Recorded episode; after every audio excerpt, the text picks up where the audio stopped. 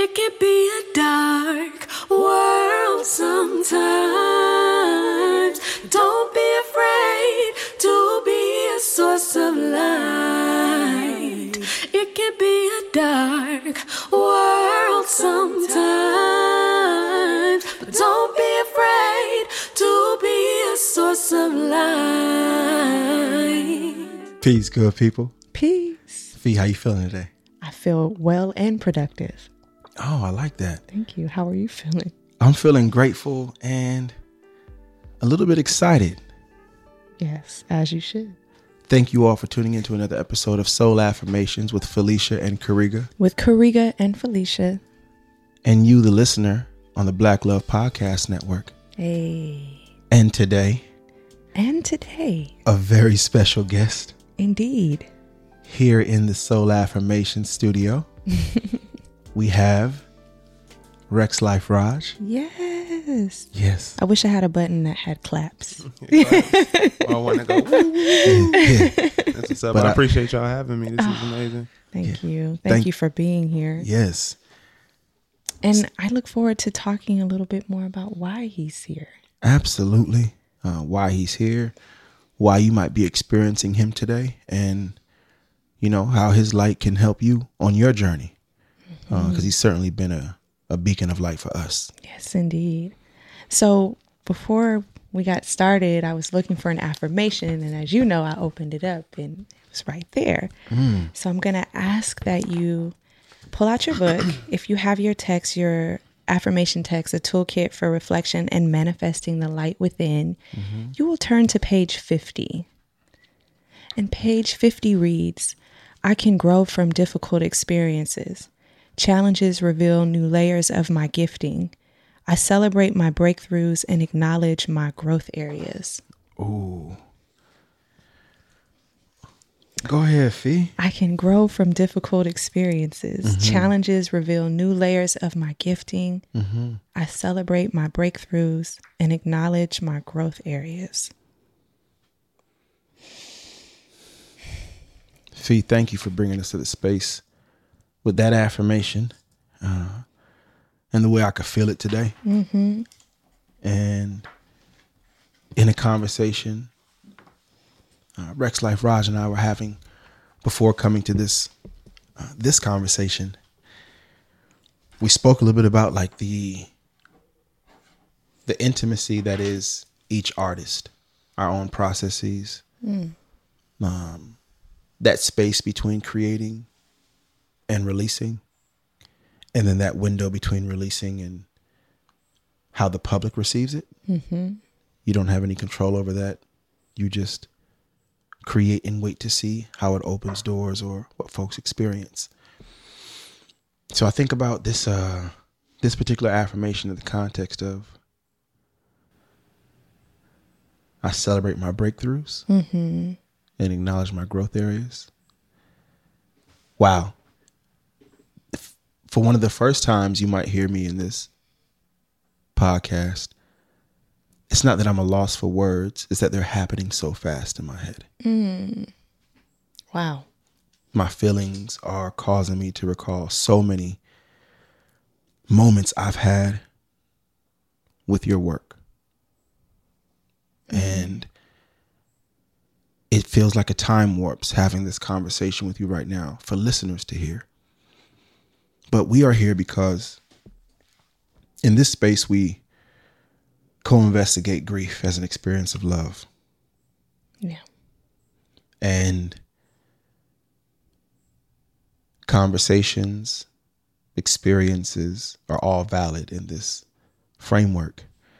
And Rex Life Raj has just released a project that is speaking to the hearts of many real time uh, from an album called The Blue Hour. An amazing project. I just want to make a quick note to the listener wherever you are in your grief experience uh, and whatever music you think you survey, a visit or spending time with Rex Life Raj's catalog, I can take you back to some of the father figures, but we will reference the Blue Hour for now. Take time to experience that body of work, that album, that art. It is heart transforming, and in many instances, feel like it's time bending. Hmm. So, if you are a listener on this podcast, take some time. It's available on all your DSPs, wherever you find your music. Look for the Blue Hour. Yes. Wow. I have a big smile on my face because I'm I don't know if I'm nervous or it's like you know when I I am a fan. So when you meet someone that you're a fan of, even though this is not our first time meeting, um, but this is our first time seeing each other after this project. Right. So I have so many words like Riga, but I haven't organized them into phrases yet that I feel like would make complete sense to you. So I um I'm really just grateful to be in the moment. And what I want to say, if nothing else, is that I am just so incredibly grateful for the way that you leaned into your grief process so creatively for us to all experience. Like that mm-hmm. is like a warm blanket. I feel so understood. Mm-hmm. And I can not sit here and not recall like what your album Father Figure 3 and The Fog. I mean, you know this because we told you, but like I have a memory, a music memory. S- You know how we have like a scent memory, especially around those really um, any any time of your life that has left a mark. Like your album has left a mark for me as I experienced the double transition of Kamayu. So to sit here and listen to you in your process of grief and holding that still, there's so many emotions I'm feeling. Yeah. You know what I'm saying? Absolutely. for this moment, for the listener, uh, if you just tuned in, uh, we are here with Rex Life Raj. Um, he's an artist of the finest cat- category. Um, you can experience him in rap. You can experience him in song. You can experience him in R and B. You can experience him in soul. Uh, he transcends these genres um, and has done so very fittingly with the latest release, The Blue Hour. And I realized why I was grateful and a little bit excited. I'm excited to talk about the music, but I'm grateful uh, for your presence being here and the gentleness uh, you deserve. We have an opportunity to practice. It is challenging for me to tell you about this work because I could go into it right now discussing songs, lyrics, bars, production. But the path that brings us to this album is such a gentle one. So Rex Life Raj, in his recording of these projects, uh, experienced the transition of both of his parents. Mm-hmm. I'm learning how to say that for the listener, but while sitting across from you, it just doesn't sound fair to say as an introduction. But it is where you are in this moment, and I want to honor that. And it's valuable. But the level of your creativity,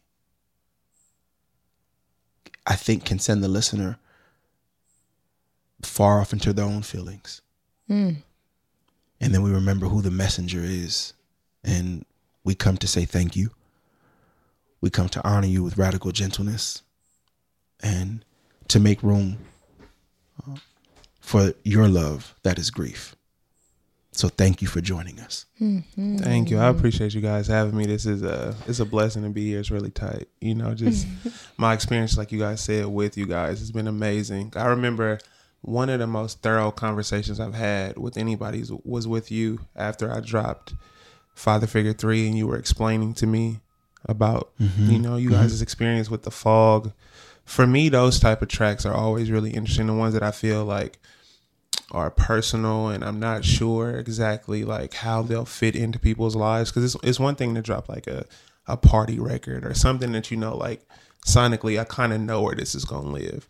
But for me like we were talking about outside it's certain tracks that I'm like man this might be a little too personal or too hmm. different you know what I'm saying? Um so when when you were telling me how mm-hmm. much you resonated with it to me those are always signs like like this book of affirmations of like nah you're doing the right thing because mm. look how deeply it's hitting people you know? And it, it started to change my perspective from quantity of people to just how impactful it is Wow. and I just feel like you know the music with the conversations I've had with you guys, and even with this new album, how deeply it's resonating with people lets me know like you know you're doing the right thing, no matter what the numbers say, no matter what, like mm. you're you're resonating really deeply with people. So I appreciate you guys for that because I've had some mm-hmm. conversations, and you might not even know how much you've impacted my music, you know, mm. but it's been it's been an experience for sure.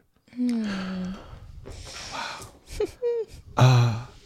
Time as a continuum, it moves you on the, I guess you would call the record player of life, mm. right? Mm-hmm. Just going around. And Felicia and I have experienced moments in public, and I've experienced moments by myself where somebody's trying to articulate to me uh, what my transparency or what my how I share my story, how it's impacted them, mm-hmm. and I had to learn how to listen. I often was just like overwhelmed in a good way. You're just not mm-hmm. used to hearing that the way you describe this particular heartbreak was inspiring for somebody else. So not, they never missed their words. It just took me a while to realize the power in it. Oh yeah. While sitting across from Rex Life Raj in this moment and having him describe that to me was like, whoa. Because I, I realized what I'm experiencing right now is I think he touched that very, very special place in grief with descriptiveness, with timing, uh, with openness and courage that made me just like, uh, just take deep breath in reverence because I can tell you are living in that love. And there's no place I've experienced that offers more clarity than confronting those feelings. And uh, he's referencing uh, a project, a song on his album, Father Figure 3. There was a song called Fog uh, that I sat and listened to over and over and over again. I listened to it in the day, I listened to it during the night, I listened to it at the fire pit it was like the only thing that could hold me when my homies who were calling to check on me. The calls and the check-ins mattered but i didn't know how to say what i was feeling. Hmm. So i couldn't quite be held around those feelings because i couldn't articulate all of them. Your music was articulating feelings for me that i didn't say for myself and i just felt understood and hmm. held and covered and supported I didn't think that the writings on the wall would speak like this. You you extracted them, you opened them up, you gave us multidimensional view of love, of grief as an experience. So you'll just hear a lot of thank yous. But I want to bring us into the the theater in the context of this album. There are so many songs I love. I can't actually get to this album without acknowledging um, on Father Figures Three. The, the I love it from track to track, but Flowers spoke to us, Um, and it was in that record that made me want to know more about you. I am. I think I'm just partial to mothers' love for their sons, and I am a really good listener to mothers' prayers for their sons. I can hear so much of who we are, uh, where we come from. And when you offered us that as listeners, I said, I want to know. I want to know these people. I want to know what has made them so rich in this regard. And I remember Fee was sharing that, right? Um, Yeah, uh, Flowers is definitely my favorite record of that album, and I think it's the uh, it's hearing your mother's voice in the beginning. I always like chuckle because of how long it took for her to answer the phone. Like I could tell. I was nervous she wasn't gonna pick up. I know you said that, and even though that's such a small clip, it's insight into um, the relationship, right? It's being able to see uh, another person as someone else's baby, you know, because that's actually what we all are. So it um, it creates a, a different point of view. But um, what she offered in the beginning and what you took with that in that first line, can't nobody stop blessings from a nigga who deserves it. I just love that. Like it's so true. I love I love the cadence, uh, the rhythm. I, I love the audacity. It's it's true. It's fact. It's actual. And it just from that point on, like you had you had me on that record. Um, and I think it was because of what I was working through too at the time um, of navigating like what has happened to me. Is this a blessing or a curse? You know, um, I don't think I've ever even articulated that out loud before, but that record for me, that's that was a a launching point into my investigative process. So That's interesting you say that too about just like something that happens to you and trying to figure out like what it really means and how to interpret, you know, and how to move forward with what has happened to you. That was a big um, one of my intentions going into the album was just like, all right, bro, you went through this crazy ass stuff. You know what I'm saying? It's like life altering, life changing, and it could take you one of many ways. But it's like you have the choice of like, I I want to take this into my hands and make it something. I don't want to just go through this, you know, and then just that's it. You know, Like I think it's bigger than that. You know what I'm saying? Mm-hmm. Especially in the realm that we live in with art or with podcasts, with writing, we have this ability to create something from it. That's to me, that's the gift that not everyone else has. Like some people go through mm-hmm. things and they're forced to sit in it because they have no way to get it out. But we're in this realm where we have this creativity Wow. and we can transmute it into something else. And that that was my biggest thing with this album. Is like, well, mm. you went through this. Now make it something beautiful. Make it something that you know mm. could help somebody else heal. But it's weird. Like I was telling him, like I didn't know how it would affect people. I just know what I've learned through my music is the more I'm, the realer I am, the deeper I connect with people. And so with this album, I was like, I just want to be as vulnerable, as real, as sincere as possible. And like I said, even if it doesn't hit the masses, I know the people that it will hit, it'll help them in some way. I felt like it was crazy courageous of you to do that though too. Thank you. Right? Like um just to be able to document what the lean in process looks like. And my grief experience, like I didn't want I said this to Kariga several times, like I don't want nothing to come from this. I don't want to do nothing creative. Like I don't want anybody to ch- extract any meaning for why this happened to me because I was that hurt, you know.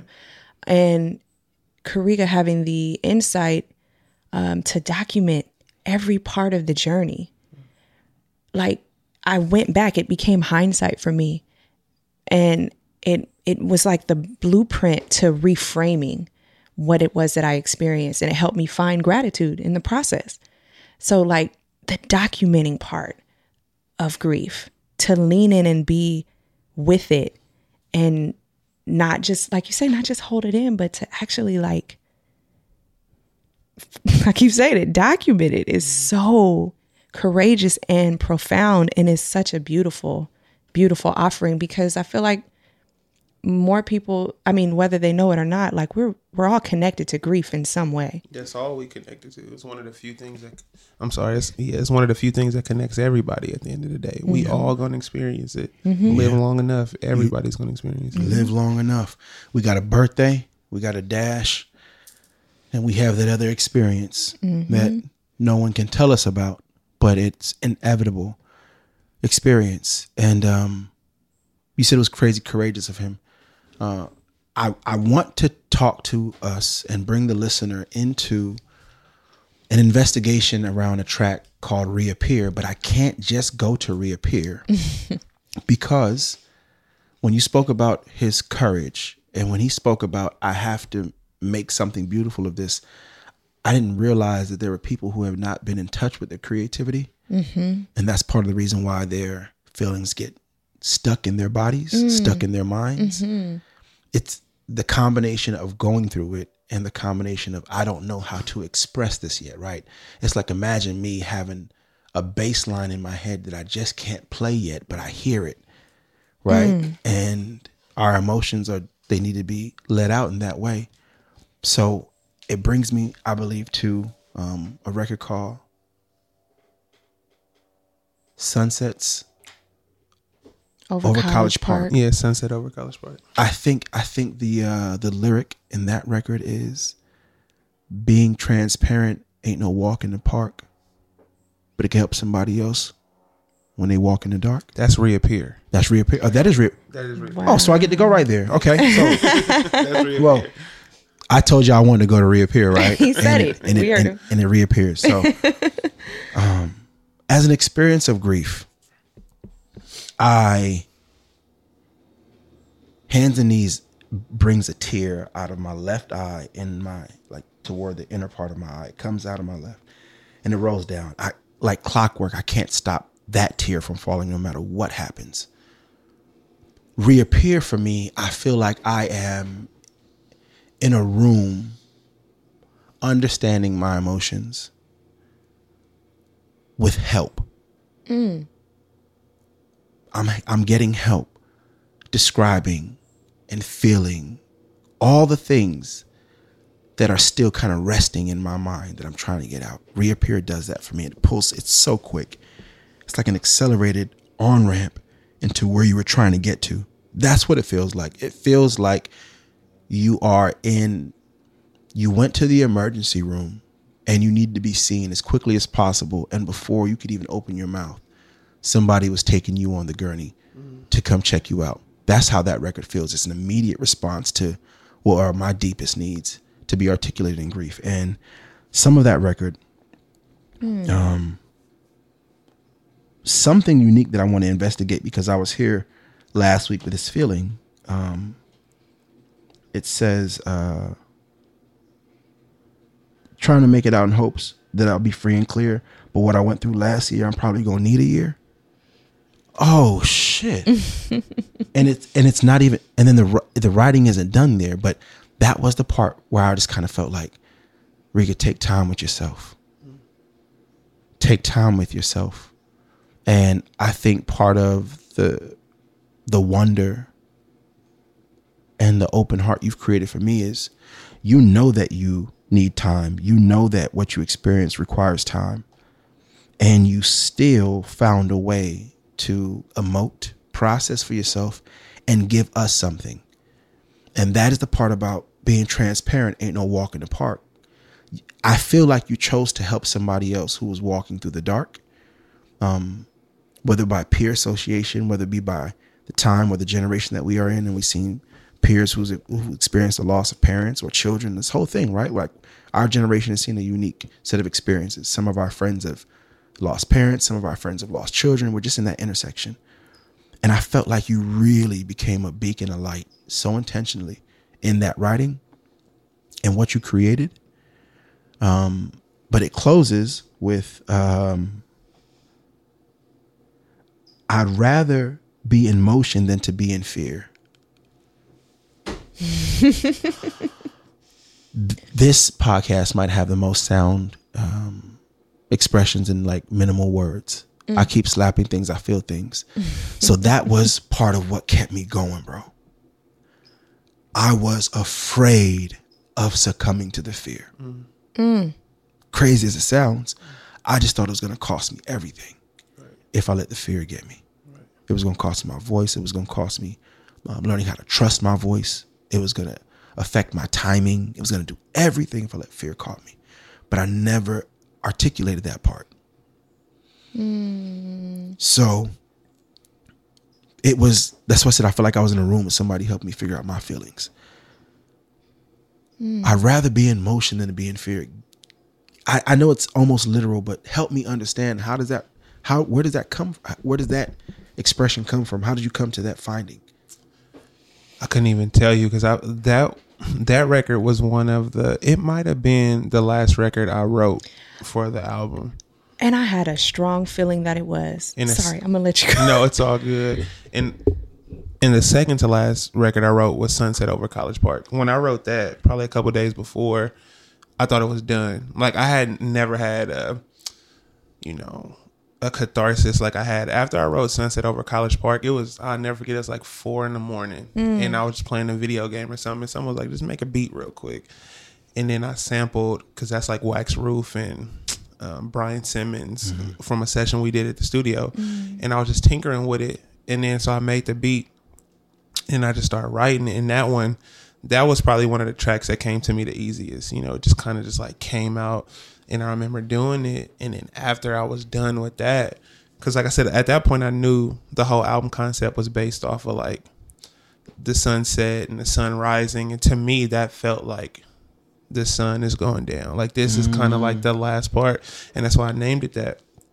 But like I just cried like for hours, like three or four in the morning, because I'm like, bro, it really dawned on me. It's like you put the sick, the toughest part of your life, bro. You just put it all on on the record. That's insane. You know what I'm saying? Like it really dawned on me. Like that's crazy. In the same way, it reappear. It was just one of those things where I just made a beat real quick and I just started writing, and it just came to me. A lot of the stuff, like I don't know where it came from. I get it. You know what I'm saying? It's just like I just kind of coming out of me. If, sorry, No, no, I I had a feeling um, on our ride today. We were listening to the the project and hearing reappear first. It felt to me very much like an introduction to what it was that you were about to experience. Mm. And it felt very much to me like a writing of a dissertation, if you would. Mm. Like that process starts with your chapter two, which is like a review of everything. And then you collect your data, you um, go through the process of analyzing it, and then you have to spend time interpreting what it means. You don't write your intro until the very last great way to thing. it, yeah. And so that's how it felt for me when I heard it. It was like, I know he wrote this last, right? And um, it's such a beautiful offering uh, into the project. I mean, I felt it, the reappear for me, just how it ends. But I know that feeling. fall to the baseboard. you master time and space. It felt like breathing. It felt like, uh, like all of my feelings were just like catching. I didn't. I didn't avoid any of them, but every last one of them met me right where I was. Every last feeling I've had in grief met me right where I was, and um, I That's it. It felt like an overview of grief, of what you will experience with grief. yes, And I think a lot of that too came from because I'm a very much like whatever I'm in in the moment, I try to create it in that moment. Like half of me wanted to be like, bro, this is so wild, just take a little break and then come back to it. But I felt like all of those feelings were still so fresh that only in that moment could I have said a lot of that stuff. If I'd have waited six months and kind of healed a little bit or had conversations with it the people, same. It wouldn't it wouldn't have that same impact. And I think that's one of the hardest things for me was trying to create and push through because I know, especially because my memory is bad. You know what I'm saying? Like a lot of these feelings you won't be able, you won't remember, you won't articulate mm-hmm. properly. Mm-hmm. So for me, in that moment of going through it, was like you need to get it out right now Yeah. Mm-hmm. because it'll never hit like this again. So very important. And I'm sorry, I know you were going to I'm with move on to I'm- something. I'm not moving on. I'm understanding it. So time is related and connected to distance, right? Mm-hmm. Because life is a a journey. We're traveling, mm-hmm. and even when we're staying still, we're still traveling. Time is moving, mm-hmm. um, which means that the Earth is rotating, right? So I guess I'm zeroing in on this very specific coordinate that he's talking about in grief yeah. that the reason why it's so important to communicate then or transmit then it is as much about the proximity to the experience but it's also about that space and time where you're available to even create it, It- you can't because you can't force it but you can wait for it right? Because this is also the same orator the writer who says after everything i went through last year i'm probably going to need a year. So you're aware that all these things are happening at time. I need moment, I need grace, but my window of communicating this feeling is right here, right now. So I courageously walk through that feeling and I leave some footprints. And those footprints that you left are it's the reappearing of many of our feelings mm-hmm. and so many other folks' feelings um, that I see on social media who are experiencing the music and who are going back to that passing some as recent as three weeks ago, some as long as four years ago. Folks are just getting a chance to feel what it is they mm-hmm. felt at that moment mm-hmm. Because the writing is so present and it pulls us in immediately. Uh, I gave you all parts of the uh, the the closing bars because I wanted to investigate uh, some of the lines. Right, I just think I'm actually depressed. I wasn't being weird. Trying to let it all out, hoping that I'll be free and clear. But what I went through last year, I'm probably gonna need a year. I'd rather be in motion than to be in fear. Wishing somehow all these verses would make you reappear. Bruh. Mm. I wish that I could articulate like how much that mirrors my experience in grief. How important it was for me to just spend my time whenever I felt anything at that moment to write it out, no mm-hmm. matter what it was, no matter how it sounded, but being able to just do that because if I didn't, I would feel insane. Mm-hmm. I would, I, I wrestled with this idea of being rushed back to a version of myself that I once was, mm. and like um, thinking of things as if um, it, it it's all going to work out for your good. In in the moment of grief, like in the when you're really experiencing the depths of that, you don't want to hear no rationalization about why you're experiencing this, and to be rushed into this idea that um, it is all working for your good that and that's just one of the the reasons that I was presented it with. But to be rushed to that idea ignores the process completely the process that you need to understand more about what it is that and who you are becoming. And I mean the way that you articulated that all the way down to the the deepest desire to have your loved one once again. It's like you're leaning into the process and and you're doing it for your well-being. And then it's like to me what i felt a lot in trying to like find my well-being in the midst of my grief because sometimes i would feel like like you said weird like the nuances of still wanting something so permanent to shift again Right. Mm-hmm. And it, and it literally makes you feel insane. it does You know what I'm saying? Like I felt insane a lot of the time. Like it's even to this day sometimes I feel because it's like for people who haven't been through it or haven't had such close proximity to it, it literally changes everything about you. How you see the world. Like I contemplate death daily at this point. Like I see like I see death in things that I don't want to see it in. You know, like one of the experiences I've had, I've never really talked to her about it, but um, Gabby's dad started dialysis um, probably f- three or four months ago at this point. And it's just like the idea of him doing that took me to my dad because I was taking my dad to dialysis three or four times a week, and it's just like, you know, mm-hmm. and not, and when it comes to space and time, like you're talking about, nothing is going backwards. It's like we're all aging, and this is a and it's like damn am i being morbid about it or am i being just kind of like realistic? Because at the same time it makes you appreciate things more. Uh-huh. Mm-hmm. It makes you uh-huh. understand how temporary things are and how temporary things can be. Mm-hmm. Um but it's just it's such a life shifting event that it's just like yeah it'll make you feel literally insane Absolutely. The uh it says we're all aging. Time is going forward. Um, nobody can go backwards, no matter how much privilege, resources, time, money you have. You it's it's not available.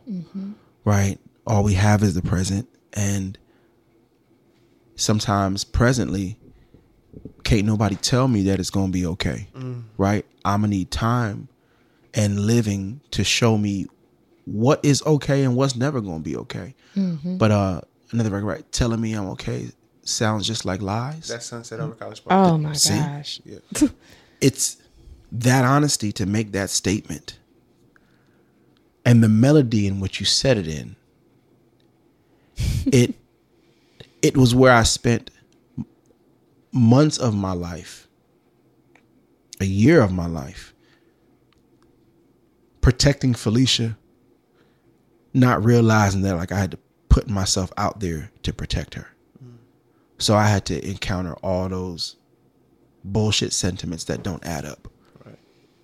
And hearing them over repetition just made me investigate them. And I knew they weren't true. Hearing you say it the way you said it in that melody, it was the most beautiful version of things that I wanted to just say.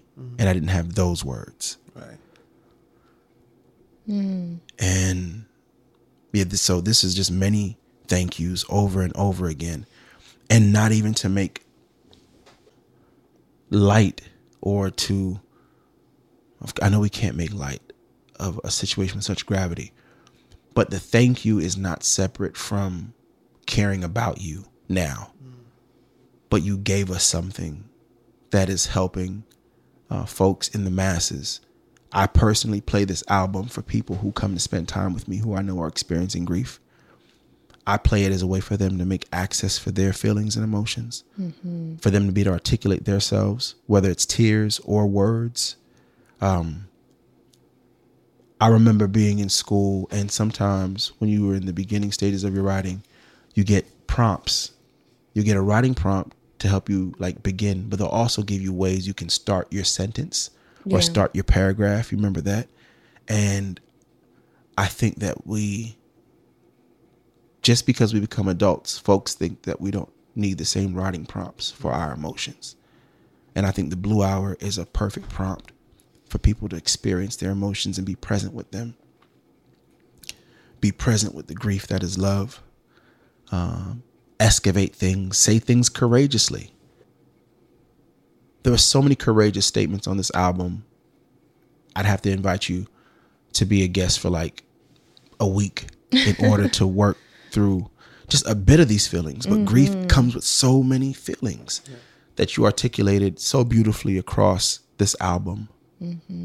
Um, there is a reminder of the borrowed time that we're all on. Mm-hmm, mm-hmm. There is um, hands and knees. Mm-hmm. Um,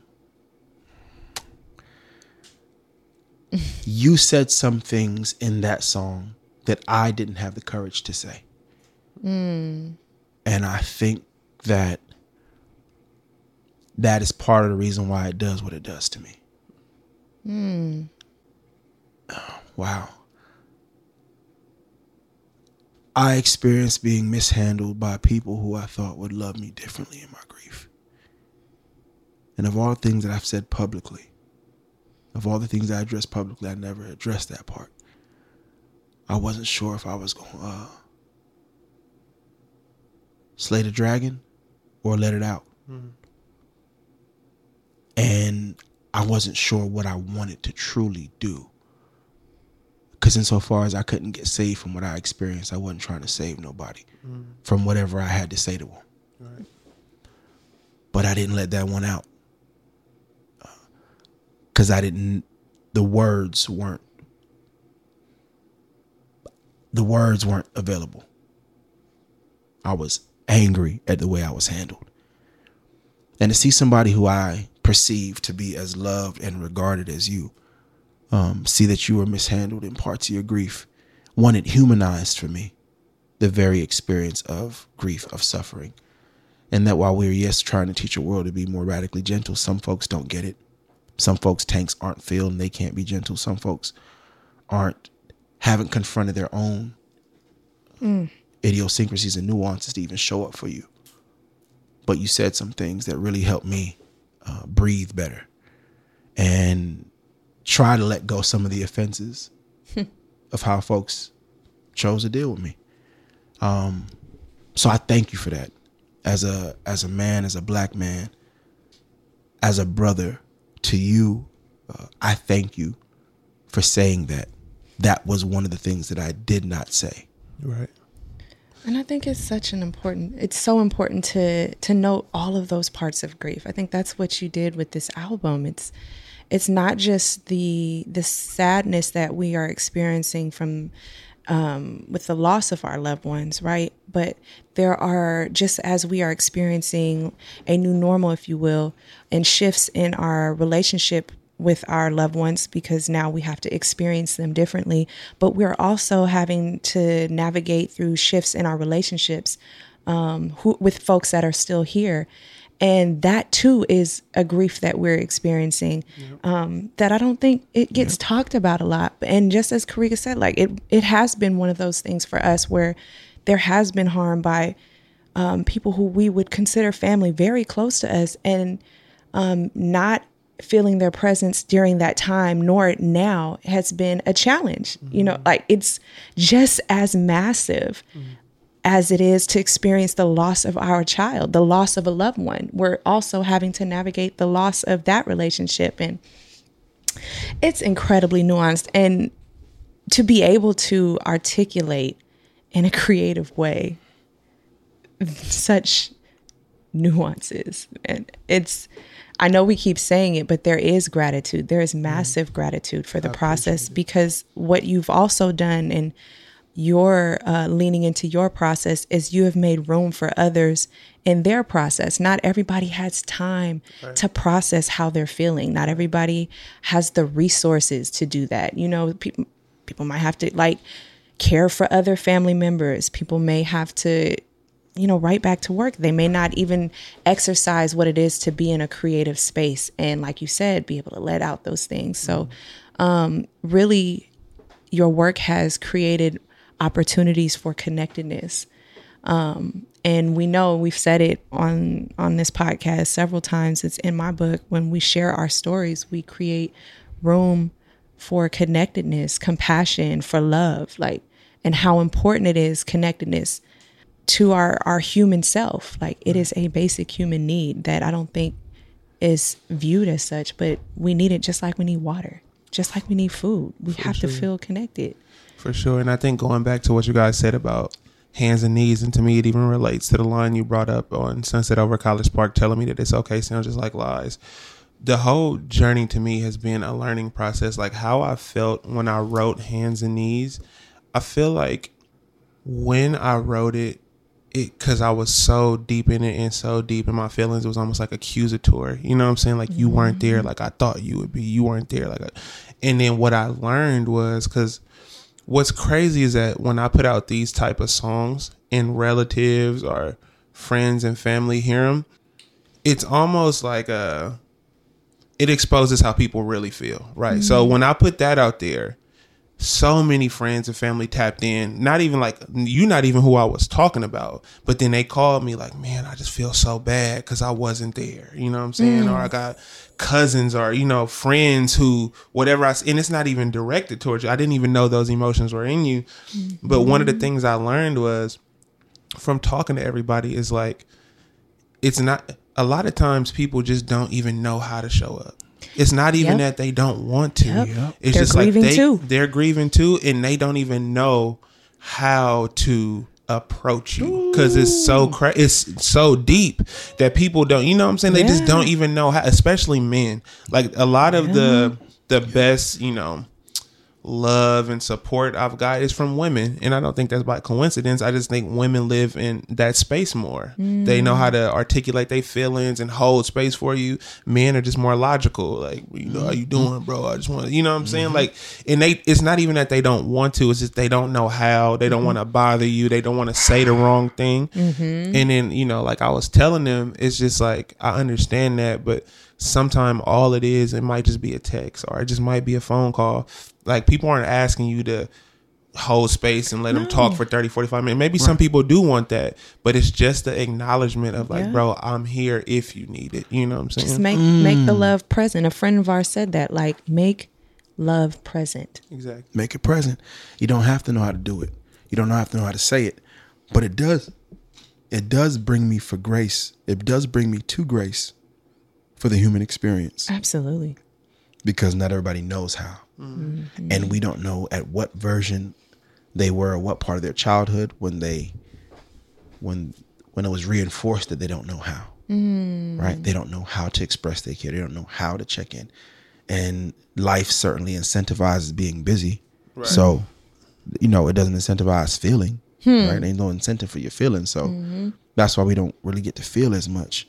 Um, but I really want to just make room for humanity and be radically gentle with those who could not be radically gentle with us thank you because it, it I don't lose my dignity, my strength, uh, my love for my transition loved one.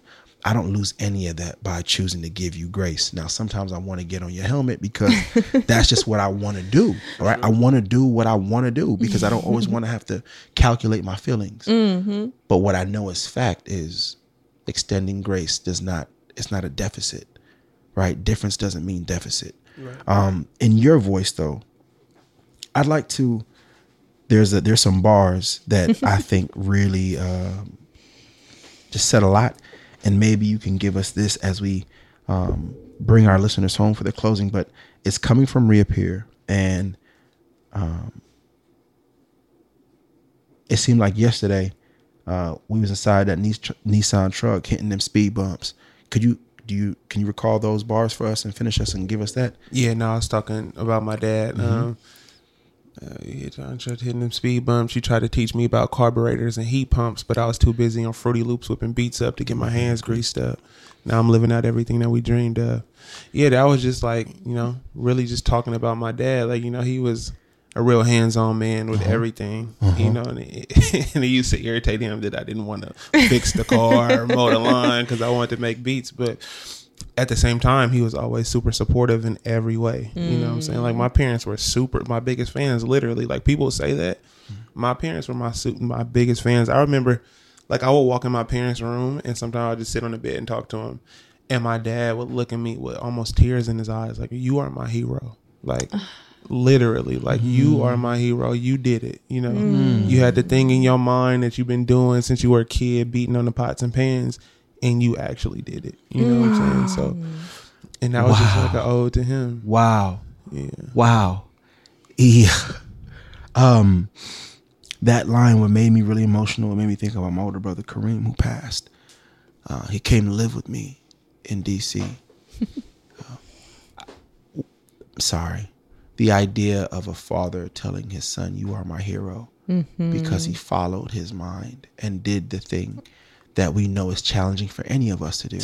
Take something from your mind into the real world and have patience for that iteration process Um, my heart is rejoicing because I just heard a story of a father telling his son, You are my hero, for living out that true purpose inside of him.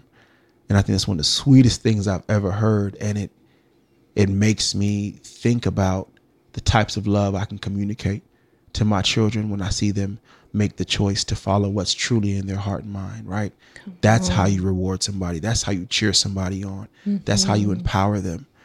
Um, uh, the the line about not getting your hand greased up, that was my relationship with my older brother. We were in I was in DC. I was I was teaching, going to grad school full time and creating art. And he wanted me to fix my own car, right? Because No way. he was he could not believe that I was gonna take my time and money to the shop. Right. And he's like, No, you need to do it yourself. And I'm looking him in the face like, You sound like a madman if you think I'm gonna get down and do it. And then he showed me what I needed to do if I want to do it myself, and I thanked him. And I said, Now you're gonna roll with me to the shop because I'm still taking my car to the shop. Thank you for that knowledge, but, But I'm he, still he was such a hands-on problem solver, Right. and that line drew me a, a, a direct connection and, and an emotional moment to him. Um, but the bar that um, we didn't close on is uh, the thing about grief. It don't come with a warning. It comes as random as birds chirping in the morning, right? Just that. I hope that for the listener, this episode is like birds chirping in the morning. I hope you hear it and it's beautiful. There's no resisting it. I hope it's an invitation for you to be with your feelings, to be present with them, to spend time investigating them. Um, I thank you for listening today. Rexx Life Raj, I thank you for adding value to our storytelling, uh, to a pathway in grief. There are so little references here. Uh, we celebrate not the fact that someone had to endure it, we celebrate the fact that you chose to leave footprints because it, it, it adds to the the space that we occupy and the love that we share. I have the deepest love and cherished respect for you and your parents. Um, the story of your father uh, calling you his hero will live forever in my heart as I long the day of watching a son grow before me, bigger than me, stronger than me, and I can pass that on to him. It's made me a a wiser man. Um, it is adding to the way that I love and the way that I, I look forward to loving. So thank you for sharing that. And Fee, thank you for being such an amazing partner in this co investigation of grief. I'm grateful um, that you knew how to handle me when I felt so many other folks didn't. And I wanted to be wrathful, but your love kept me patient for the moment to watch love win. Thank you. And I'll close with an affirmation that says it's in my book and it's page 56. It says, When we share our stories and are open about our feelings, we create room for compassion and connectedness. We create room for reference. We create room for love. Mm. Massive love from our family to yours. Rexx Life Raj, before we get out of here, can you tell our listeners where they can find you, where they can engage with you? Yeah, all social medias, uh, Rexx Life Raj, R E X X L I F E R A J, all um, DSPs, everywhere, YouTube, everywhere. He ain't hard to find. Get familiar and Two enjoy. X's and you'll be straight. Thank you all for tuning into another episode of Soul Affirmations with Felicia and Kariga it's with Kariga and Felicia. and our very special guest, Rexx Life Raj, today. Hey. Uh, thank you to our executive producers, Cody and Tommy Oliver. Thank you to our producer, Crystal Hill. Until we come to this space again, may we all love more abundantly. Peace. Peace.